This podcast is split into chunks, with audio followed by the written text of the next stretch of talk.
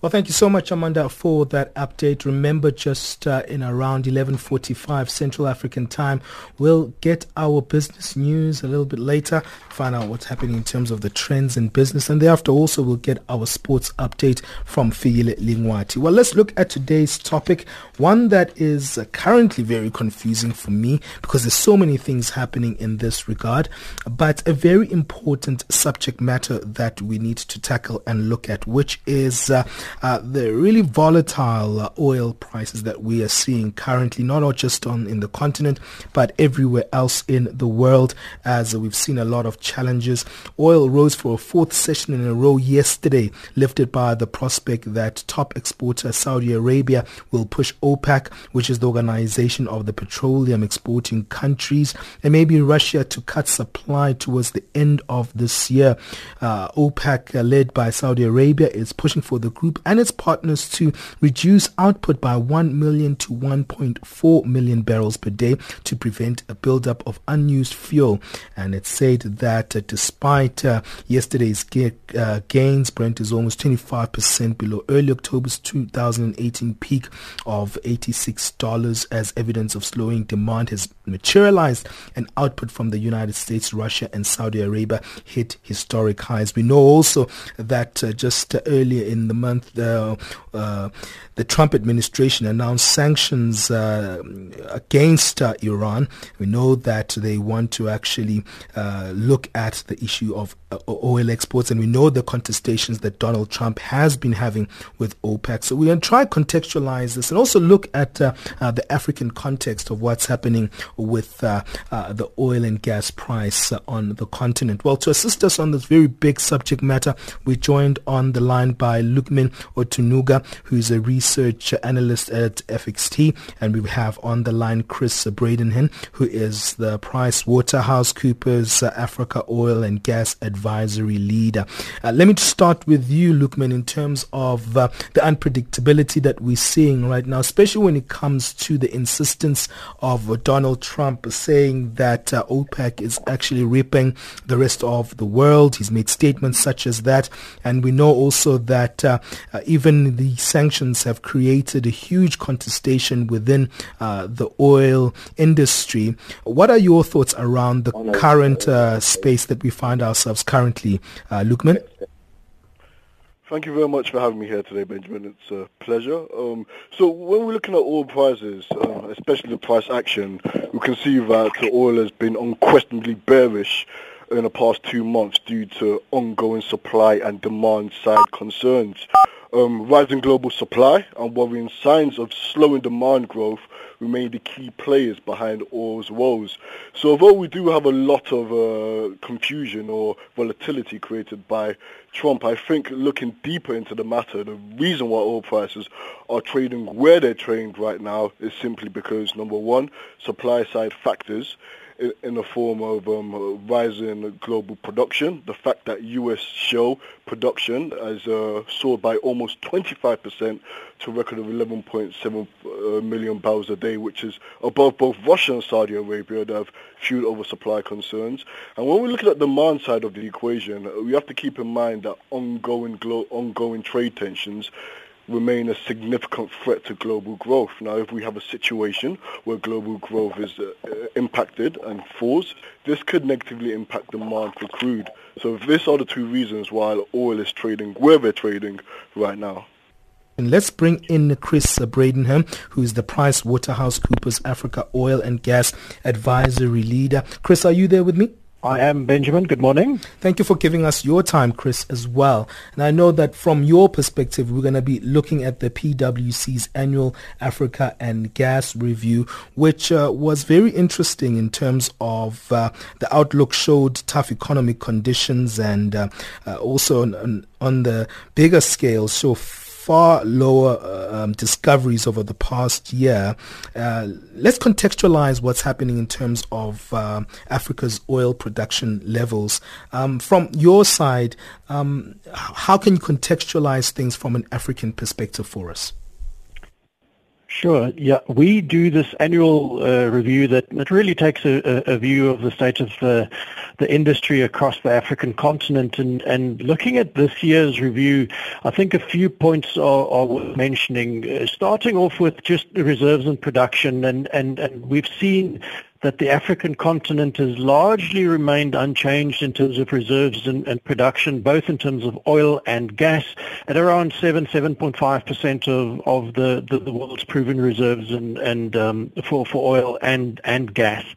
We've, we've also seen um, that uh, the, the level of discoveries um, has, been, has been relatively low, but if we look at global uh, uh discoveries, we, we do see that, that on the African continent, um, we we do have some discoveries that that feature in the in the the, the top ten, um, and specifically um, uh, discoveries in uh, Senegal uh, with uh, Kosmos Energy. So so we've we've seen a, a decline in um, in in recoveries or discoveries, um, and what what is important to to note about this in the context also of where the oil price is going is that there's a key feature in the industry that, that is referred to as a replacement ratio, which says how fast are you replacing the, the reserves that you that you're actually producing, and and that ratio has, consistently been going down over the last few years as a result of of a lack of investment in upstream exploration and production.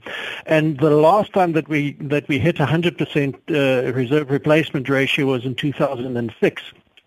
So that by implication says that, that whilst we, we see short-term volatility in oil prices, um, there, there's also a need to take a longer-term view as to where the industry is going and, and saying if you're not uh, replacing as fast as you're producing, at some point you, you, your supply and demand fundamentals are, are, are, going to tell you that, that, that you're heading for, for a bit of a crunch as well. And, and, mm. and perhaps one of the key fact to demonstrate the point is that, that between 2014 and 2016, we've seen a 71% decline in ex, uh, oil and gas exploration spend in Africa. But we do have a bit of a positive outlook in, in this report, and it's partly based on, on a view that there's a compound annual growth rate of about 18% forecast between 2018 and, and 2030 in terms of, of exploration spend as well. So mm. we're seeing that that it, that it's recovering and, and indicative of a of a recovery also in the slightly higher oil price environment that, that leads to a bit more profitability for, for the industry. And and then where do we sit in the middle of this entire debate, especially the fact that now we've seen the oil issue become a very geopolitical uh, agenda, Chris? Uh, where does Africa sit in, in this particular context, especially when it comes to the supply and demand issue? Yeah, it, it, it's a very valid point around the geopolitics uh, politics around this. Um, the the oil prices is much driven by, by market fundamentals as as the, the geopolitics of it. Um, we we have uh, OPEC member countries in Africa, notably Angola, Nigeria, uh, more recently as well, um, Gabon. Um, and uh, when OPEC meets, I think in about two weeks' time again, uh, where there's this debate about uh, uh, oil price or production cuts, um, there there are implications for, for the African OPEC members as well. Now, in the past, we we've had um, caps uh, or limits put on, on the, the cuts that, that some of the African producers were uh, were exposed to as a result of, of the negative impacts of, of the lower oil prices. Um, and and it, it, it, remains to be seen how the African continent would, would be impacted by uh, OPEC decisions and how the, the whether there would uh, remain any further exemptions. But but the reality is that, that the geopolitics of, of the day is driving where the oil price is going, and and I think um, OPEC is, is, is, trying its hardest to, to, to try and maintain a level of control over this, mm. um, and and they need to they need to maintain a level of control over all of their members as well to to, to play ball um, with uh, with the decisions that they do take. Well, that's the voice of Chris Bredenhann, who is the Price Waterhouse Coopers Africa Oil and Gas Advisory Leader. On the line, we also have Lukman Otunuga, Research Analyst at FXT, joining us. Uh, we're going to take a break, and I want us to actually continue this conversation because there's a lot of uh, complex uh, issues, especially as uh, we've seen after the decision for uh, sanctions against Iran. We saw a U.S. decision to grant waivers to some of Iran's oil customers uh, who face the prospect of a drop off in supply from sanctions that came into force in early uh, November. And uh, how does that actually complicate their situation? We'll actually look at that when we come back after the break. Under the high patronage of His Majesty King Mohammed VI, Morocco is celebrating the 20th anniversary of AfriCities from November the 20th to the 24th in Marrakesh. But what is AfriCities? It is the most important democratic gathering in Africa. Morocco will welcome more than 5,000 participants, including 3,000 African elected officials, who will imagine its future under the theme of transition towards sustainable cities. AfriCities will host more than 150 sessions with an exhibition space of 8,000 square meters and 15,000 expected visitors. So, meet us in Marrakesh, the beating heart of Africa on the move. Channel Africa will be there and will bring you news and views of and from the event. So join Channel Africa between the 20th to the 24th of November at the 8th edition of the AfriCities in Marrakesh, Morocco. Channel Africa, bringing you the African perspective.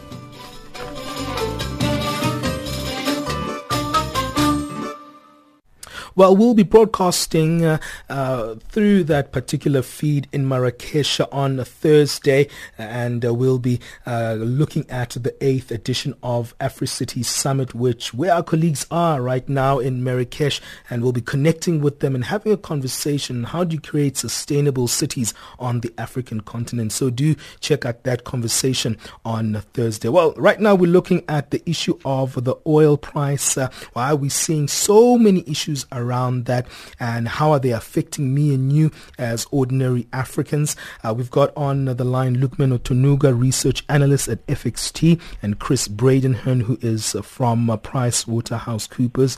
He's the Africa Oil and Gas Advisory Leader. Lukman, let's come back to that international dynamic of Donald Trump. And there have been many contradictions since the sanctions. And as I highlighted before the break, the, the U.S. actually decided to grant waivers to some of Iran Iran's oil customers. How does that actually complicate the situation and how does that actually make things also more unpredictable in the space that we find ourselves in? Well, if we look closely at the price, the oil price movement, we can actually see that oil prices started to decline following the news that um, the Donald Trump has actually granted waivers to eight um, to eight eight of eight exporters. Mm. Um, to, to, answer your question, um, these waivers have actually reduced the impact of the Iran sanctions. Hence, mm. that's why we're seeing sure. oil prices trading where they're trading. Uh, uh, moving forward, the sentiment pendulum is clearly swinging in favor for bears, and it does complicate the matters even further. My conclusion to the outlook for oil is the underlying fundamentals point to weaker oil prices in the coming months. And Chris, is it a good sign? Because some people say maybe for the customer it's good that we having this big competitive space. Maybe the sanctions are good to actually uh, manage OPEC in some sort of way. Uh, or is this actually going to be something that bites us uh, in the future? I, I suppose when, when you take a, a, a take a view through a, a consumer's lens, um, uh, consumers are, are impacted at the pump, um, and as the oil price goes up, and, and certainly as we saw in South Africa, significant increases at, at the pump price levels, um, and uh, over the last few uh, uh, month or so, we, we've seen the price decline again, and, and resulting in a significant forecast uh, uh decrease in in the in the pump price. I, I think uh, there, there's a there, there, are two sides to to this. Um, on the one side, you have the, the non-producing countries, uh, a country like South Africa, as an example, that, that is an importer, that is that is exposed to both foreign currency volatility as well as the commodity price volatility, um, and and the consumers feel that, and it, it does have a direct impact on uh, on the economy. On producing nations, um, the the impact is is also quite big, and, and what we've seen uh, since 2014, when the oil price declined, uh, the, the producing nations and, and the oil companies operating uh, in in those have taken uh, very extensive measures to reduce uh, cost and and to to try and return to profitability. And I think um, the industry has, has, has been able to generate a level of of, of, of agility in um, in their operations to to ride uh, through these storms. Um, they've they've uh, and, and, they've done things like removing over specifications on projects, standardization of equipment. They've looked at new business models and mm. alliances and, and joint ventures. Um, and and through that they've been able to reduce the break-even cost. So so where where we find ourselves is the industry is adapting and, and is agile. And if you're a producing nation, you need to do that because there, there's also a certain level of reliance of the economy on on um, on the, the, the oil that, uh, that that you do produce. Sure. The risk, as I see it now, as the prices have recovered, um, is is that uh, oil companies might be giving away some of the gains that they've made through cost inflation. I think that is important to for, for them to also manage. And in that context, can Africa producers actually take advantage of this particular moment that we find ourselves? I mean, in this report, it speaks about uh, exploration spent in Africa and globally is starting to pick up as well. Uh, so could we find opportunities as Africa in this contestation that we find ourselves internationally? Yes, I think so. Uh, whilst um, uh, I, I, agree that there's there's some, some downward pressure on, on the oil price, if you were to take a longer term view and and the, the factors I mentioned earlier around an historic uh, cut in, in exploration expenditure at, at some point into the future, um, uh, th- this is a long long term investment cycle, um, and and that might result in um, a, a, bit of a supply crunch, uh, which which will then end up in um, uh, in in higher prices as well.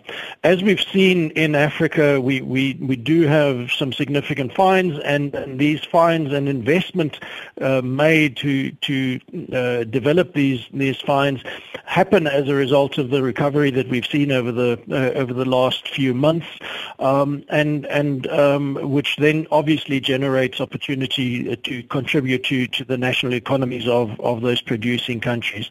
And we've also seen final investment decisions being taken in Mozambique, as, a, as if we could point to a specific country or territory, um, in in the gas space, where where the gas developments there are, are um, uh, fast moving forward now, um, and uh, with enormous levels of investment, um, billions of dollars being invested in um, in in uh, uh, Mozambique, that that would be of benefit to the to the development of that local economy, but also the the regional economy. So, so there are positives to, to take out of this, definitely.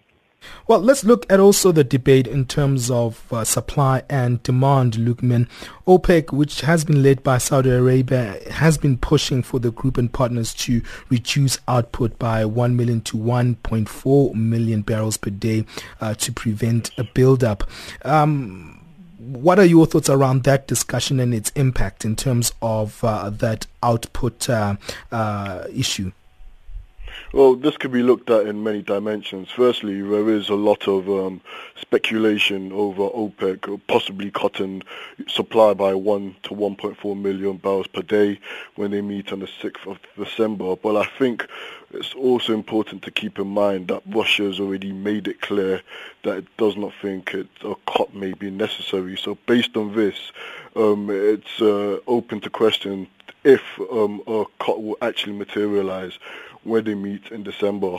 If such becomes reality and OPEC do move forward to cutting one production by 1 to 1.4 million. This could end up pushing oil prices higher. However, I think we should also keep in mind that uh, a sharp spike in oil prices could impact energy demand, especially those for de- developing nations that have suffered to an appreciating dollar. And moving forward, even if oil prices do end up edging higher near the end of the year, uh, when we look at the supply side dynamic, dynamics and the fact that US shale production remains at such robust levels and um, global growth fears have impacted or have raised fears of uh, oil demand falling. Um, I still keep to what I was saying earlier about how the medium, the short to medium term outlook for oil points to further downside.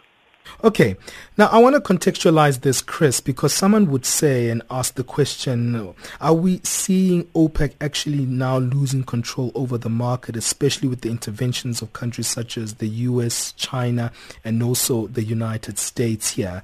And is it a good thing that we're seeing? Uh, OPEC being challenged uh, in terms of uh, democratizing that particular market? I think, um, uh, given the, uh, the, the large scale um, unconventional developments uh, taking place that, that was referred to earlier as well in the in the US and and and the volume of of uh, additional production that has been added by uh, by the US, um, I, I, think that that has had a, a, significant impact on the ability of OPEC to, to remain in control. I think also within uh, OPEC itself, um, there, there, there isn't necessarily always the, the consistency or, or, agreement in terms of what, what needs to needs to happen and, and, and I think there are different um, levels at, at which uh, the national uh, budgets of, of member countries balance. Um, and uh, whilst Saudi Arabia might uh, might want uh, a certain level, um, uh, a Russia w- would be happy to um, to to see an oil price at a lower level in, in terms of their own level of balancing mm. of, of national budgets. So so I think um, the the the very strong position that OPEC had in the past is being eroded because of of, of other developments, um, and I think uh, uh, that that uh, that uh, the geopolitics around all of mm. this uh, also plays a plays quite a big role. Mm. So, so I think it's uh, uh, we, are moving we're moving towards uh, the the fundamentals driving it uh, more, but but I don't think you can underestimate mm. the, the, still the power that OPEC as a bloc has to to influence. Mm. Lukman, what are your thoughts on that issue of seeing the U.S. and Russia intervention versus uh, the the OPEC as a body? Uh, how do you think that changes things in terms of the market? As um, as we can see, um, the rise in production from especially Russia and um, the U.S. shale has um, taken some power over OPEC. So this is what we were discussing about earlier. Even though OPEC has made it known to want to cut production, um, in an effort to push prices higher. If the if Russia says no, and if U.S. shale continues to you know pump production incessantly, um, oil prices are likely to remain at depressed levels. Okay, I'm going to take a quick break, and then when we come back, we're going to wrap up the conversation, and maybe let's look at how uh, the future of oil production looks, especially looking at the current friction. Um, it's very, very interesting to see where things are going, especially with the type of uh, conversations that have been happening within uh, the uh, the big superpowers, and you see how they really are determined to actually control things on various various economic fronts. Uh, so let's take a quick break. We'll be back after this. Welcome to Change Your Game on Channel Africa, the African perspective. We are coming to you from Johannesburg, right here in South Africa. I'm Asanda Beda, your host. Change Your Game, the program that promotes open discussion and social dialogue as we highlight real issues in the African entrepreneurship ecosystem. Trevor Mumba now joins us in studio to talk about his entrepreneurial and personal journey. Welcome to Change Your Game, Trevor. Thank you so much. Um, it's an honor to be here. Palesa Mukubong, who's a designer. Welcome, Palesa, to Change Your Game. Thank you. Your role at the fourth annual Fashion Without Borders event? I just know that I need to arrive and and, okay. and do my part and do it really, really well. Yeah.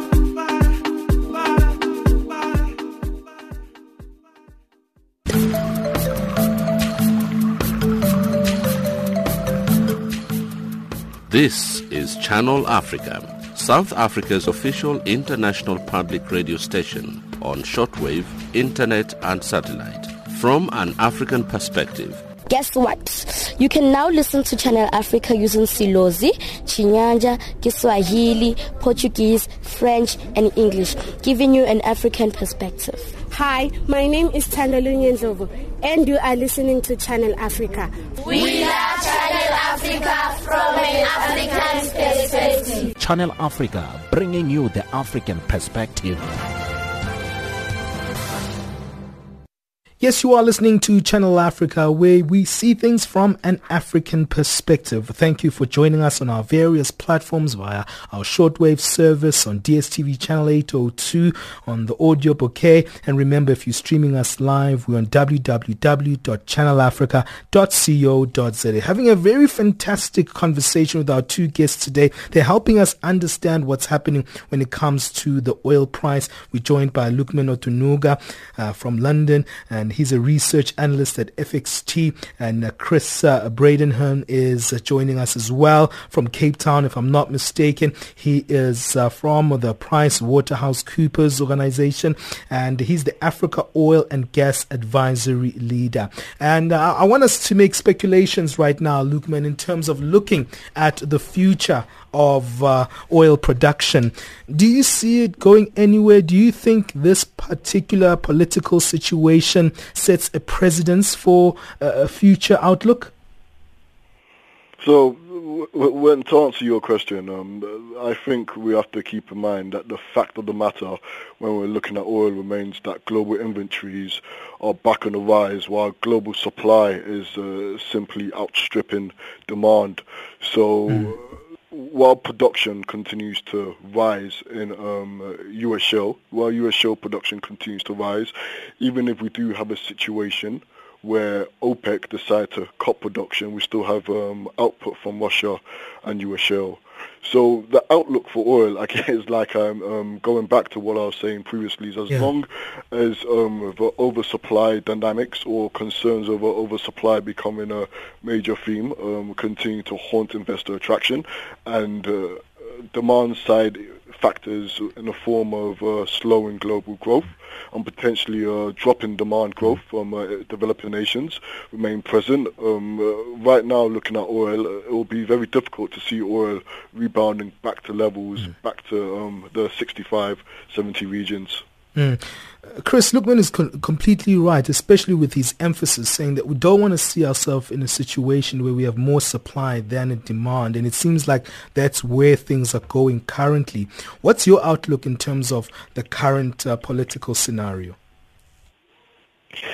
Yeah, I think um, if if I could perhaps take a, a, slightly longer term view on, on sure. this because I, I, I, do agree with, with the the, uh, the, the the position being put forward in terms of of uh, the the current supply and demand balance. And if we could take an African view, and, and we say that, that, that Africa is, is is the fastest growing region in terms of economic activity, 60% uh, growth uh, forecast to 2030 compared to 45% globally. And we're expecting the African population to increase by one third to to more than 1.7 billion by, by 2030, and we expect a, a vehicle fleet to double in size also by, by that time, and, and half of our African population will live in, in, in urban areas mm-hmm. that, that would increase the demand for, for, for energy in terms of transportation, heating, communication, industrial production, and sure. so forth. So, so I think when, when, you, when you take a view like that, then you say, well, in an energy context for Africa, where does oil and gas fit? And, and then my answer to that is that hydrocarbons will continue to play a significant role. Sure. I don't think we'll, we'll see in the short term this, this uh, lo- uh, the uh, shift in, in energy transition to electric vehicles. And, and we also expect with all of this economic growth, a lot of construction, which uh, again drives oil and gas and, and, and liquid fuels demand, specifically diesel, as part of the, the construction phases that we, we're going into and uh, we we need uh, uh, more refined fuels. So I think in, in the short term, short to medium term, we, we have this volatility that we're looking at. But in the longer term, if we if we were to take an outlook, um, I would I would certainly have a positive outlook in terms of the demand for, for energy and specifically hydrocarbons in, in Africa, given where where the continent continent is going to as well. And in terms of adaptations that we need to make as a continent, uh, I know that uh, the uh, the the report that you've released as PwC, the African Oil Gas Review, also uh, makes some recommendations in, in that regard. Uh, uh, uh, sorry, can you just repeat the recommendations in, terms, in regard in, in to? terms of adapting to these current uh, uh challenges that uh, we're seeing right now, and also what we started talking about was that is in the report, the, the current constraints that yes. we're seeing on the African continent. Yeah, absolutely. I think um, I, I, think it is important for uh, for players on, on the continent to um, uh, to to make sure that uh, they are positioned correctly. And, and in our report as well, we uh, we we had a, a, specific focus around um, national oil companies as key players uh, and and government representatives uh, in in the oil industry. And and in in that regard, we we had a look at at, at saying that there are number of, of scenarios that, that could play out, and and the, the the future for, for these national oil companies depend on the extent of regulatory certainty um, that that you may have, and, and also whether their economies are hydrocarbon resource based or, or, much more diversified and, and less reliant on uh, on hydrocarbons. So, in an environment where you have regulatory certainty, um, there, there's a there's certainly a much more positive outlook and and and uh, you're able to adapt and adjust and, and make investment decisions.